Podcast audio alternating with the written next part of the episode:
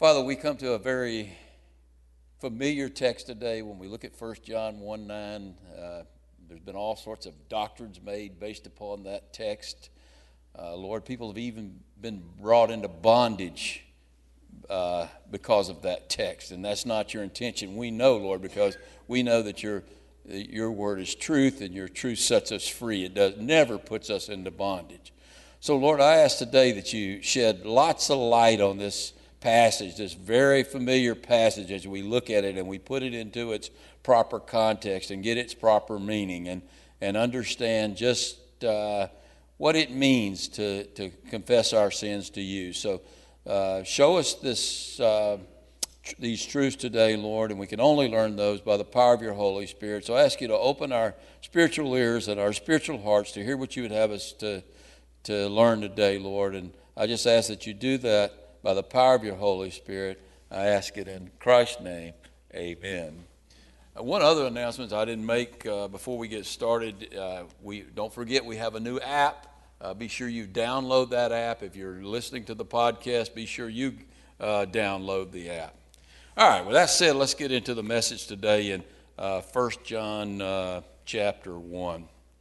You know, I'm one of these guys who I believe you need to be clean, both spiritually and physically. I mean, you can ask my wife. I take a bath at least once a week, whether I need it or not. I mean, I believe in being physically clean. But I know people who are obsessed with physical cleanliness. I mean, they, I'm not going to name any names, and I'm not, it's certainly not my wife. But, but I know people who they take a shower in the morning, they take a shower at night, they take two or three baths during the day. I'm surprised they still have skin left. They take so many baths, and they are obsessed with being physically clean. Well, that's okay. But I'm obsessed, and you should be obsessed with being spiritually clean. Because in order to fellowship with God, you have to be absolutely pure, absolutely clean. Because uh, God is light. He is pure light. And in him, we learned last week, is no darkness whatsoever. And what fellowship does darkness or does light have with darkness? None. So if you're dirty spiritually, you cannot be in fellowship with God. So I think it's a very important thing to know, how do we get spiritually clean?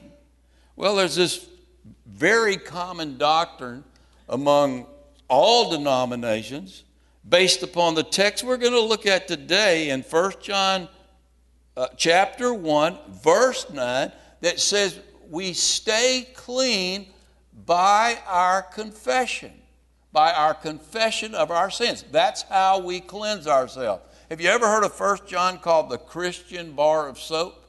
If you looked at your bulletins, you see the First John one nine on the, on the bar of soap.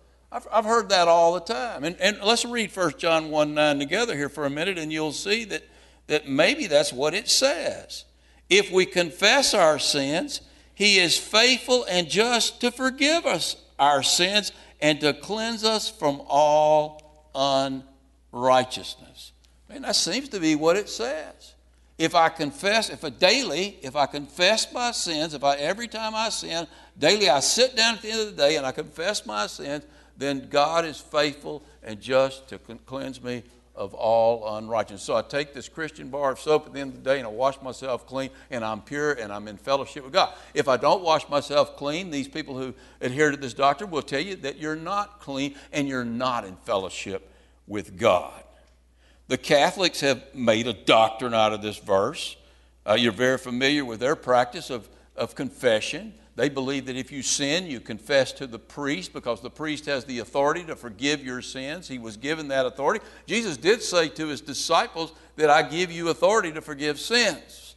Now, I believe he gave them that authority in the context that by getting people saved, you give them forgiveness, you get them their forgiveness of their sins. But they take this to believe that the priest that Peter was the first pope, and he has the authority to give that authority to other people, and it's been passed down the line throughout generations. And so the priests have the authority to forgive sins.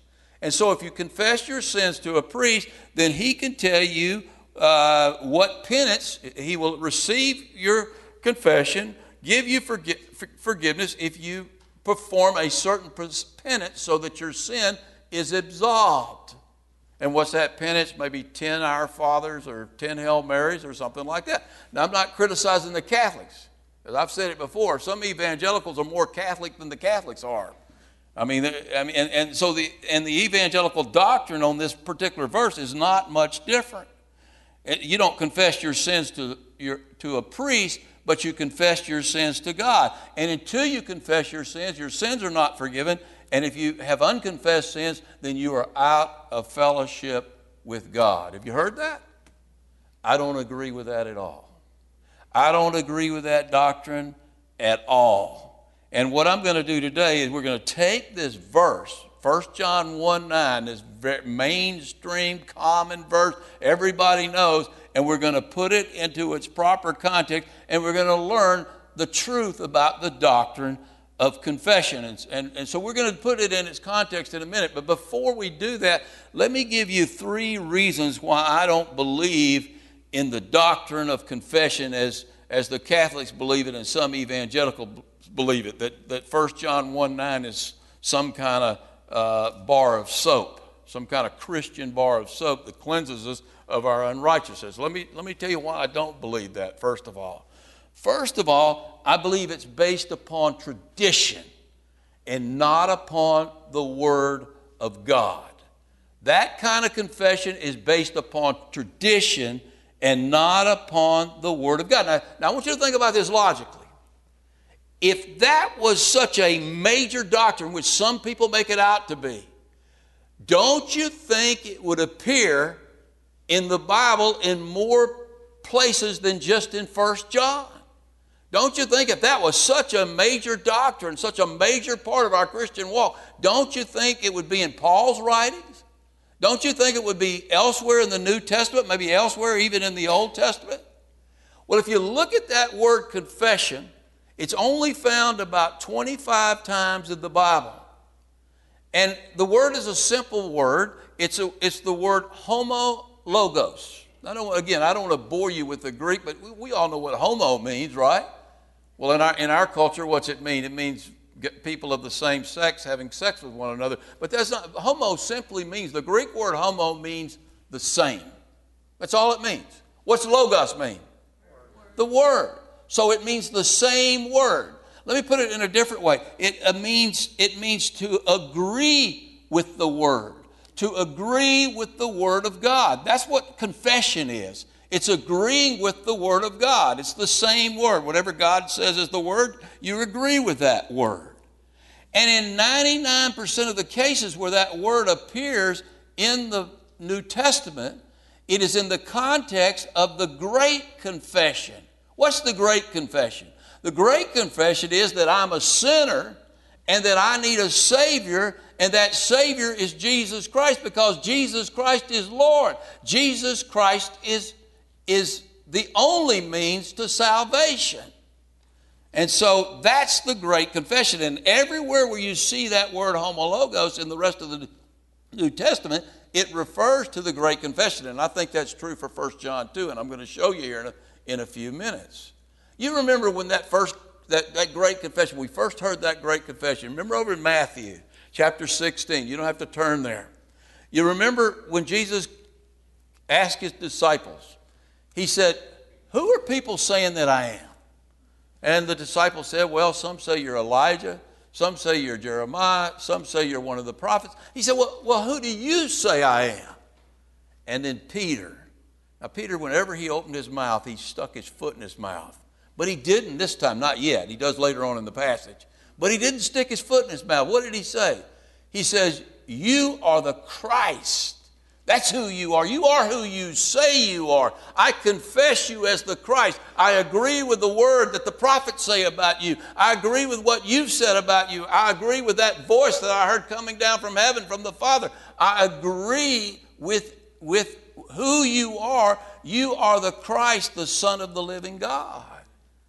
And Jesus said to him, blessed art thou, Simon Bar-Jonah, Bar-Jonah, because flesh and blood has not revealed to you, but the Father this to you, but the Father in heaven has revealed this to you. And, and then Jesus went on to say, and also I say to you, Peter, that on this rock, on this confession, this great confession, I will build my church, and the gates of Hades shall not prevail, prevail against it. Now, did Peter invent the great confession? No, he made the great confession. Nobody invented the great confession but God. The fact that Jesus is Lord really isn't an invention. That's who he is. All he was doing was agreeing with the word. Now, when Paul uses the word homologos, the same word, he uses it in the same context, in the context of the great confession. Go with me for a minute. Go over to Romans chapter ten. Look over at Romans chapter ten. Hold your place there. Then go back in First John and go back to Romans ten, back towards the first of the New Testament, to Romans chapter ten.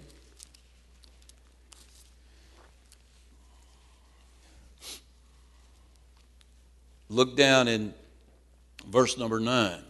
And this is just an example of how Paul uses that word confess. Listen to what he says.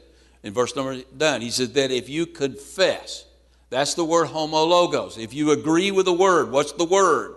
That with your mouth, the Lord Jesus. In other words, if you confess with your mouth Jesus as Lord uh, and believe in your heart that God has raised him up from the dead, you will be saved. So you're saved by the great confession, the homologos, agreeing with the word of God. For with the heart one believes to righteousness. What's righteousness? That's what makes us pure. That's what makes us clean. That's what makes us clean before God. And with the mouth, confession, homologos again, we agree with the word. Confession, we agree with the word that Jesus is God, is made unto salvation. So the great confession is believing that Jesus is Lord. You can only make that by the Spirit of God. But that's the great confession. John himself over in First John chapter four. Go back to First John chapter four. And listen to what he says using that same word again. He says in verse number fifteen, whoever confesses, whoever agrees with the word that Jesus is the Son of God. I'm in chapter four, verse fifteen, First John. Whoever confesses that Jesus is the Son of God, in other words, you confess his deity, God abides in him, and he in God. In other words, you're saved if you confess that Jesus is God. That is the great confession. What's the great confession? Jesus is God. Jesus is Lord. He's the only way into salvation. He's the only one who can save me. And if we believe that, then God abides in us and we abide in God. And the only way you can believe that is by having the Holy Spirit in you.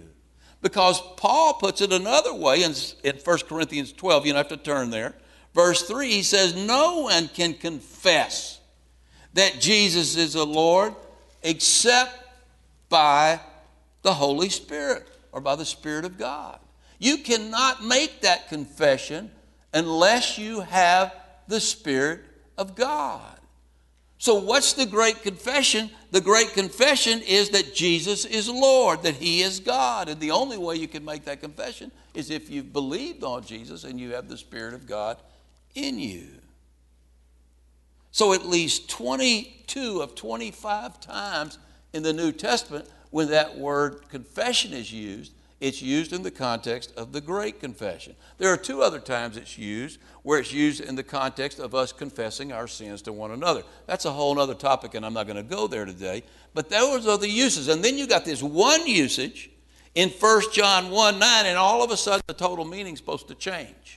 And what it's supposed to mean is if every day you get down, you use it as, as your bar of soap, you get down on your knees and you confess all of your sins. And if you confess all of your sins, then you're in fellowship with God. If you don't, then you're not in fellowship with God. Now, if, it, if that's the only place it appears, And that's the interpretation you're making in First John one nine. That should raise some flags in your heart and in your mind that maybe there's something wrong with that interpretation. Maybe that should appear somewhere else. Because that would be a, if that doctrine was true, that would be a very important doctrine, because I want to be in fellowship with God. You want to be in fellowship with God. And if my confession is what put me in fellowship with God and kept me in fellowship with God, then I would want to know that. I would want to be doing that all the time. And so, again, I don't, just the fact it doesn't appear tells me that it's a tradition and that it's not what the interpretation is here uh, as some people interpret it. Now, let me give you my second objection to this doctrine is First John one nine being the Christian bar of soap. And let me, let me give you that objection by asking you a question. What cleanses you from your sin?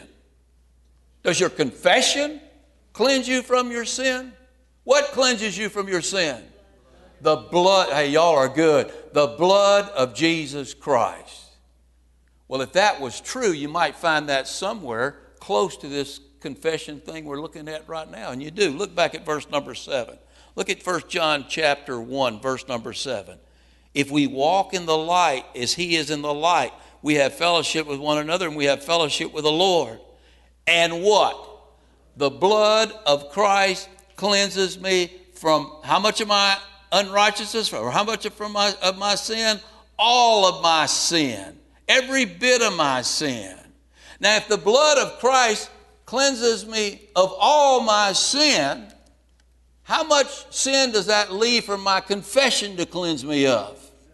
Zero. Zero. How much does the blood cleanse? All of my sin. How much does my confession cleanse? None of my sin, because there's none left to for, there's none left to forgive. And friends, don't you see the blasphemy of adding the work of our confession to the power of the blood? Don't you see that what you're doing when you're doing that, you're adding works to grace? Your confession, like, like some people see it as a sacrament, it becomes a work that adds to the power of the blood. That is blasphemy. You cannot add to the power of the blood. The blood cleanses us totally. It's not the blood plus our confession. It's the blood. It's the blood. It's the blood that makes me perfect. It's the blood that keeps me perfect. Let me take you back to a verse we've gone to several times. In fact, your Bibles will probably flip there automatically. We've been there so, so many times. But go back to Colossians chapter number two. A few books back to Colossians chapter number two. Mine did open right up to it. I don't even have a marker there. Colossians chapter number two. And look down at verse number thirteen. And you be dead in your trespasses and the uncircumcision of your flesh, he has made you alive together with him. Having done what? Having forgiven you all your unconfessed trespasses?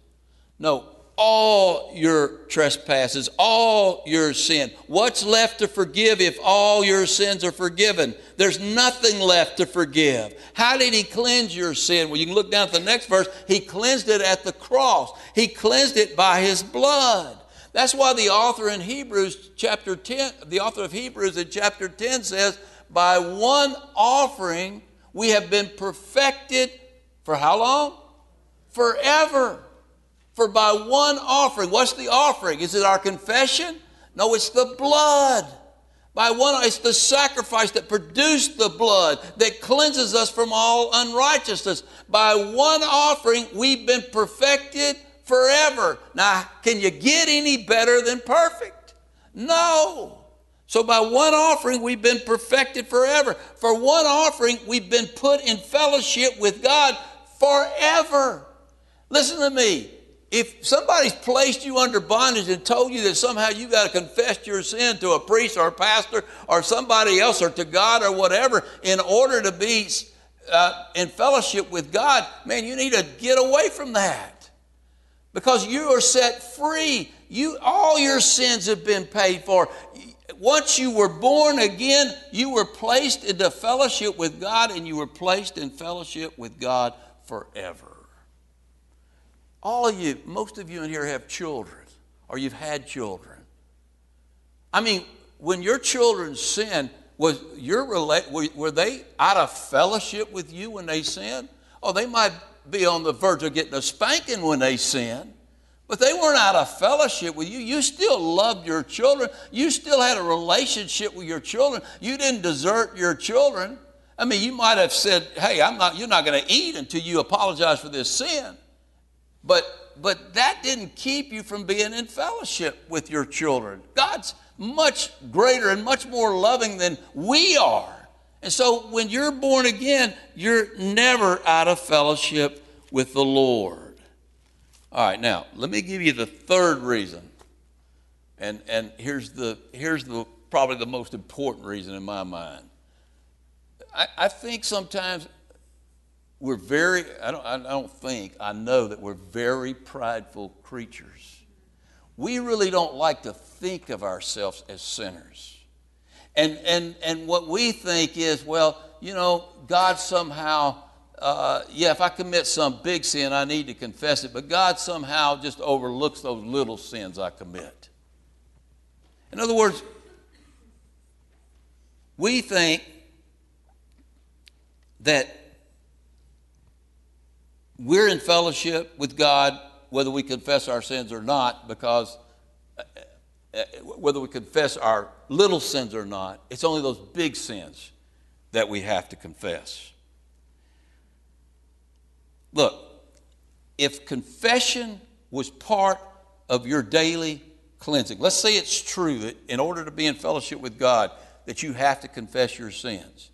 If confession was the contingency that put you in fellowship with God, confessing all of your sins, let me tell you something, you would never be in fellowship with God, because we sin all the time. We sin sins that w- when we don't even realize we're sinning.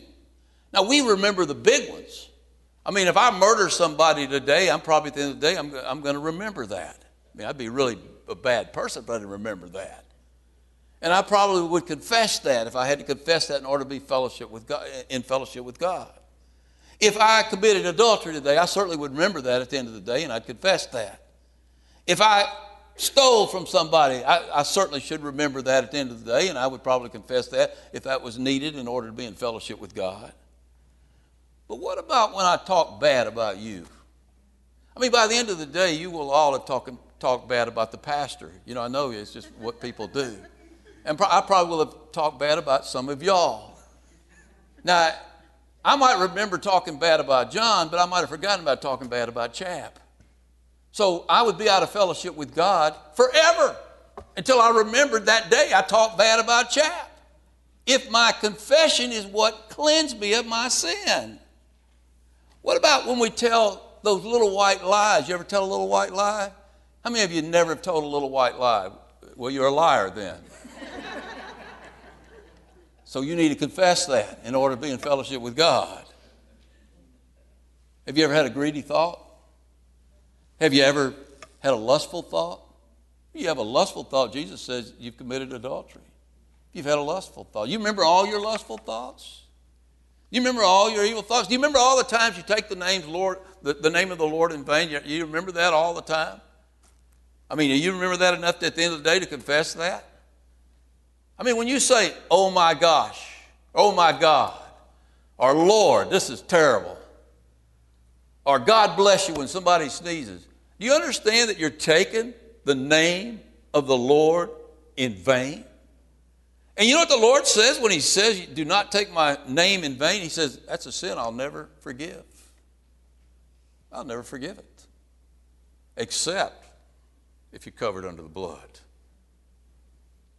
We take the Lord's name in vain all the time. You know, Paul says at the, at the, in Romans chapter one, towards the end of that chapter, he says that when we approve of evil, we sin.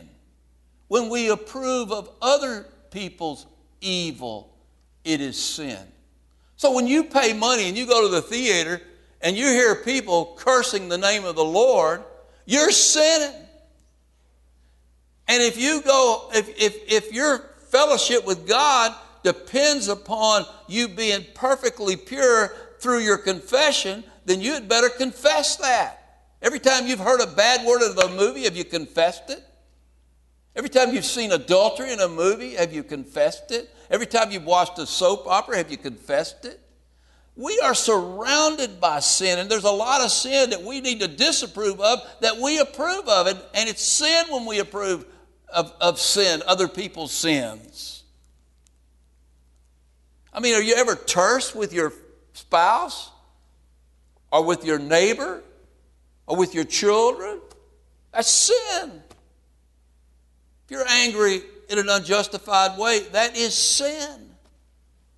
We are constantly sinning. So if my fellowship with God depended upon my confession, I would never be in fellowship with God. See, our problem is we think that God is just concerned about the big sins, the adultery, the stealing, the, the and, and things like that. No, the Bible is clear that when you violate one tittle of the law, one tittle, one little bitty part of the law, you're guilty of violating the whole law. And all of us are violating the law. We don't want to be violators of the law. If you want to be a violator of the law, you're walking in darkness. But listen, if we had to confess our sins, if you guys had to come to me today, let's say I was the priest here, and you had to tell me all your sins, we wouldn't get out of here for a couple of years. If you told me every unconfessed sin that you had, we would be here for a long time. I mean, I know just with John, I'd be here for a couple of years. I don't know why I'm picking on John today. I guess because you're sitting there on the front row. That's why nobody sits on the front row. Don't you, you see what I'm saying there? And so, so, man, you know what I'm glad? I'm glad the blood of Christ cleanses me from all unrighteousness. That's what I'm glad of. So, if confession isn't what keeps me pure, then why did John say that? I mean, that's, that, that is what he seems to say right here. You know, he says, if we confess our sins, he's faithful and just to forgive us our sins and cleanse us from our unrighteousness. So it almost seems that he's saying that, that we have to confess our sins in order to be cleansed. Well, we got to put this verse in its proper context. If you're not here for any other reason today than this, it's to learn the importance of studying Scripture in its context. It says something sometimes totally different when you put it in, a, in its context. And it often, more often than not, says something totally different when you take it out of its context. Which is right, in its context or out of its context? In its context. So we always want to put Scripture in its proper context. And it's easy to see what John's meaning here when you put this Scripture in its proper context. First of all, when you put it in the context of the Word. You put it in the context of the Word, and how is homologos used? It's used in reference to the Great Confession. So that would tell me that more than likely, if I use my common sense, that's what he's speaking of here in verse number nine of chapter one of First John. He's not coming up with some just all of a sudden out of the blue putting this strange doctrine in and saying, hey, this is the Christian bar of soap, and if you confess your sins, you'll cleanse yourself of your sins. You got to put it in the context of the whole Bible first, and all, first of all, and homologos in the context of the whole Bible is refers to the Great Confession. So let's see if it does here. So let's go back to verse number six. Real easy to see if we look at it in its context. In verse number six, he says, if we say that we have fellowship with him, with who's the him? With the Lord. And we walk in darkness. What's it mean, what's it mean to walk in darkness? To walk in sin. To walk outside the pure light of God. To not be cleansed of our sin.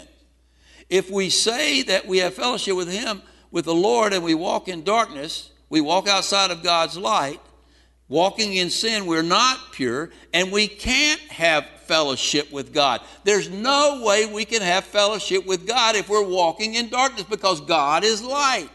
And so if we say we have fellowship with God while we walk in darkness and we practice sin, we lie and we do not practice the truth. So in reference there, he's talking about practicing sin. If you're living in sin and you say you're a Christian, you're lying to yourself. You're not a Christian. You're walking in darkness.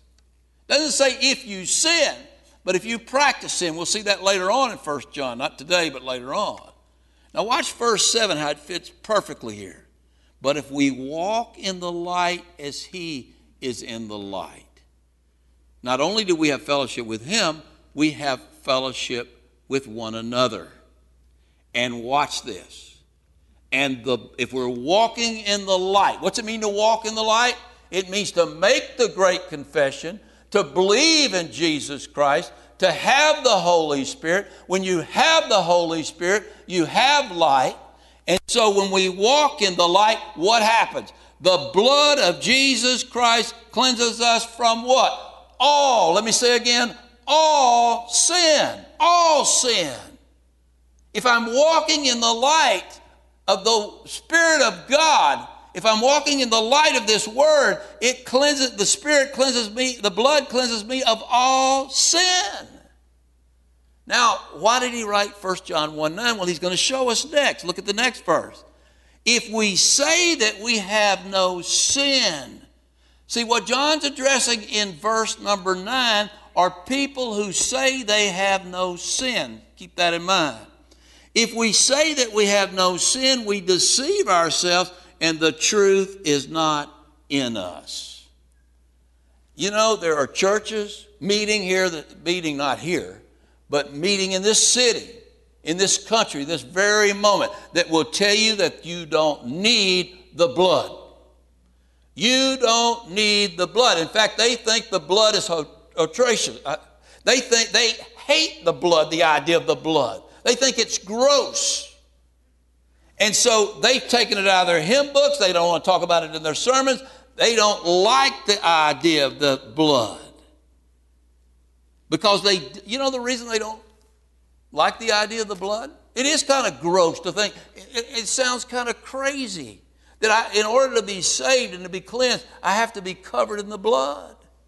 It sounds awful strange. It sounds awful supernatural. Well, friends, that's what it is. Well, I think it's a very strange thing that God Almighty would empty himself of his glory and come to this earth and hang on that cross and shed his blood for you and I. That's a strange thing, but it's a supernatural thing. And it's that blood that cleanses me from all unrighteousness. And these people think they don't really need it. And you know what they think? Yeah, I sin a little bit, but I really don't need the blood because God loves me. God is love, and he'll just wink at my sin. And he'll just let it go. There are others like the Gnostics in John's day that, that you know what they say? They, they say that this material world is really an illusion. And uh, so when you sin, it's not really you sinning. It's an illusion of you sinning. You know, the Christian scientists believe that. They believe that, that the material world really doesn't exist. It's all an illusion. And so when you get sick or you sin, if you get sick, you're not really sick. You don't need to go to the doctor. That's just an illusion of you that's sick. Now, that's what's crazy and strange to me.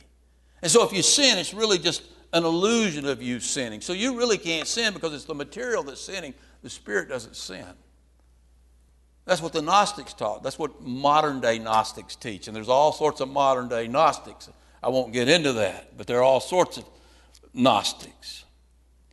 There are others, and, and this is the more common case here, like most people in our society today, who will tell you that sin is relative.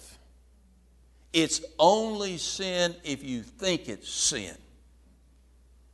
And if you don't think it's sin, it's not sin. And what's sin for you is not sin for me. That's Gnosticism too. See, that's a big lie. And, and That's a lie that's leading a lot of people straight to hell. You know, I saw a poll out this past Friday that says that today sixty-seven percent of Americans don't believe that homosexuality is a sin. Close to that same number says that of Americans says that they don't believe that adultery is a sin. So who needs the blood? Who needs the blood if you don't have sin? In other words, only sins, you know, now they would tell you that when uh, those planes flew into those towers, that was sin. Some people think it's not sin. And so sin becomes relative. In other words, I really don't sin. What you think is sin, I don't think is sin. And so don't, don't tell me I need the blood. Don't tell me I need a Savior. So he says in verse number, he says in verse number eight, for if we say we have no sin, we deceive ourselves and the truth is not in us. And so what John does now in verse number nine, he answers the Gnostics. He answers the relativists. He answers the homosexuals. He answers the adulterers. He answers anyone who says they don't have sin. He says, you're deceiving yourself and there is no truth in you. But, but, now watch it in context, verse number nine. But if we confess our sins, you know, if we recognize that we have sins, if we recognize that we're a sinner, if we recognize that we're going to go to hell because the wages of sin is death, if we recognize that Jesus is Lord, see, this is the great confession, because when you confess that you're a sinner, you realize you need a Savior. That's the great confession. If we confess our sins and that only the blood can cleanse us of our sins, then He's faithful and just to forgive us our sins and cleanse us from all unrighteousness. See how that fits? Fits like a glove. How does He cleanse us from our sin? By our confession? No, by His blood. He said in John, I mean in verse seven, that it's the blood that cleanses us from all unrighteousness, not our confession. And in verse ten fits it perfectly. If we say that we have not sinned, we make Him a liar. If we say we don't need the blood, we don't need Christ, we don't need a Savior, that we have not sinned, we make Him a liar, and His word is not in us. And His word is, if His word is not in you, and you're not careful, you will be lost forever. Because the only way that you can get saved is to confess that you're a sinner and that He is Lord and you're not, and that He is the Savior and you're not, and that only His blood can cleanse you from all unrighteousness. Now, see how all that fits? Fits together perfectly in the context of the Bible, in the context of the book, and in the context of the passage. You jerk that thing out of there and take it all by itself, and you could make it say all sorts of things. Now, with all of that said, does that mean there's no need for daily confession? Does that mean there's no need for daily confession? No. What I'm saying here is, I'm not saying that there's no need for confession of your sins. There is a need for confession of your sins. First of all, there's a need for confession of your sins when you get saved. But I believe there's a daily need, a moment-by-moment need for confession of your sins. But what I'm saying here is that your confession doesn't cleanse you. It's the blood that cleanses you. And whether you confess or not, you are cleansed. And you, if you're born again, you're cleansed and you are in fellowship with God. But confession is a part of our daily life.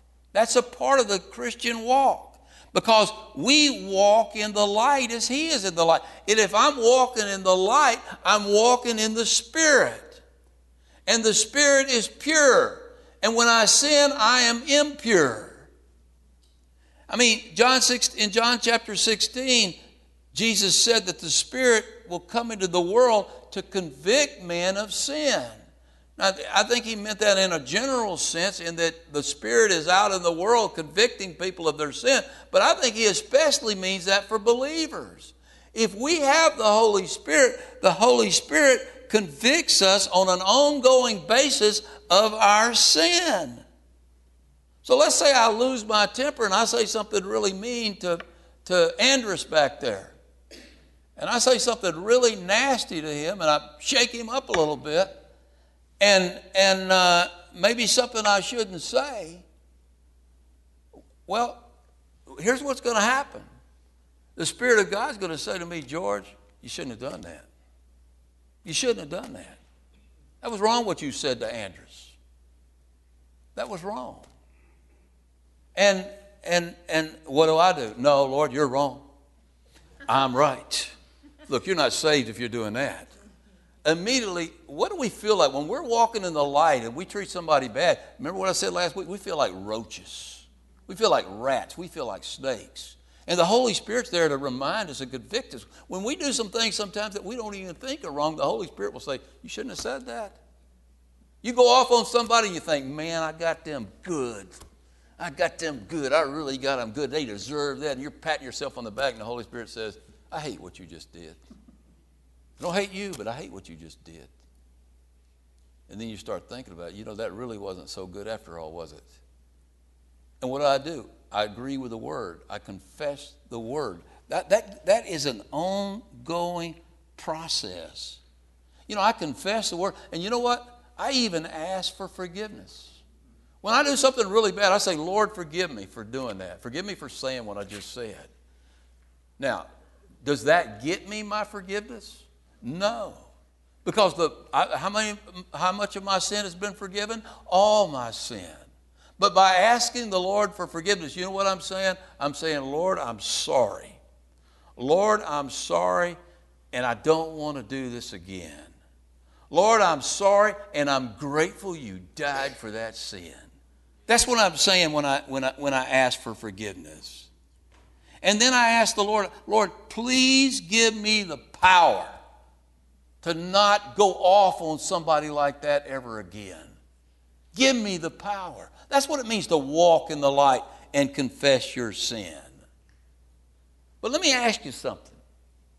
You know, for you that daily do your confession, I mean, you sin every day, you get down on your knees, or you go to a priest and you ask the priest for forgiveness, and you ask the, you ask the pastor for forgiveness, you ask your friends for forgiveness, you get down before the Lord, you ask the Lord for forgiveness, and you believe that that somehow cleanses you.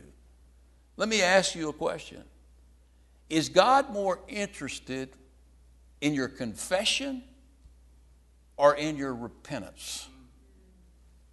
He's much more interested in your repentance. You know, God wants his children not so much to confess their sin, but to repent of their sin. And you know something I've learned about God in these last twenty-seven years of being saved? God gets what he wants. God gets what he wants. And so when I sin, I can get down on my knees and beg God for forgiveness. And Lord, please forgive me. I confess it. I'm sorry. I'll never do it again. And you know what God says? You better not. You keep doing it, and I'm going to discipline you. You know, God's after our repentance. If we continue in sin and you're born again, if you can continue in sin and there's no repentance, you don't know the Lord. But if you know the Lord, then, then God is going to God is going to change you because God wants you pure.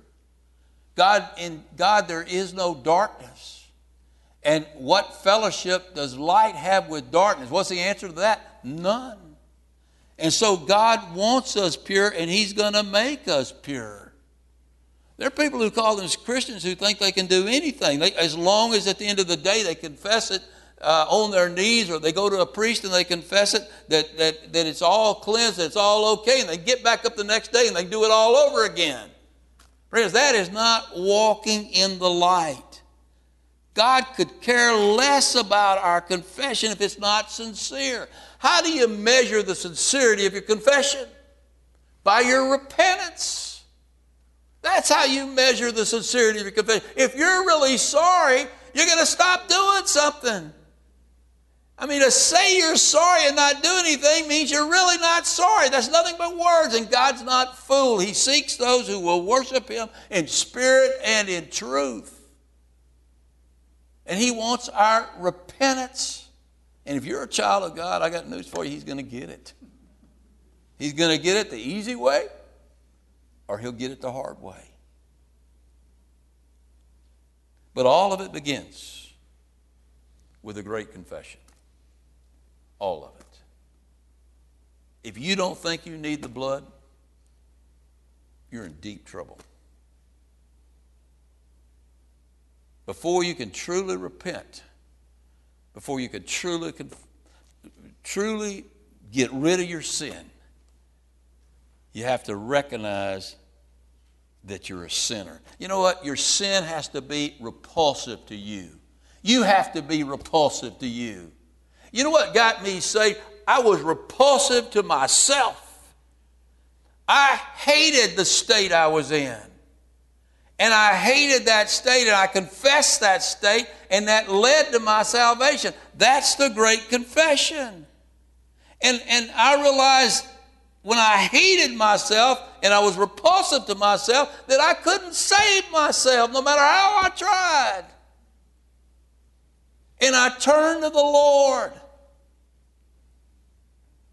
And what did his blood do? It cleansed me of all unrighteousness. Righteousness. You make that confession and it opens the door for the blood to cleanse you. It opens the door so that you can walk in the light. See, that's the confession that makes you pure and puts you forever, listen to me, forever in fellowship with God. If you're a born again believer here today, don't let anybody tell you otherwise. You are in fellowship with God twenty-four seven, forever, forever. Why? Because of the blood. Let's go to the Lord in prayer. Lord Jesus, we just thank you for your blood, your blood that cleanses us from all unrighteousness. Father, we thank you for, for working in our hearts in a way that led us to make that great confession. Lord, and even now we, we recognize that we're, we're, we're sinners, that we do things that are wrong, and we just thank you that, that all our sins are forgiven, Lord. But we, we do want repentance in our lives, and that repentance comes by the power of your Holy Spirit. We thank you for your Holy Spirit. Lord, we just thank you for all you're doing for us uh, and through us. Through our Savior, Jesus Christ. It's in his precious name that I pray. Amen.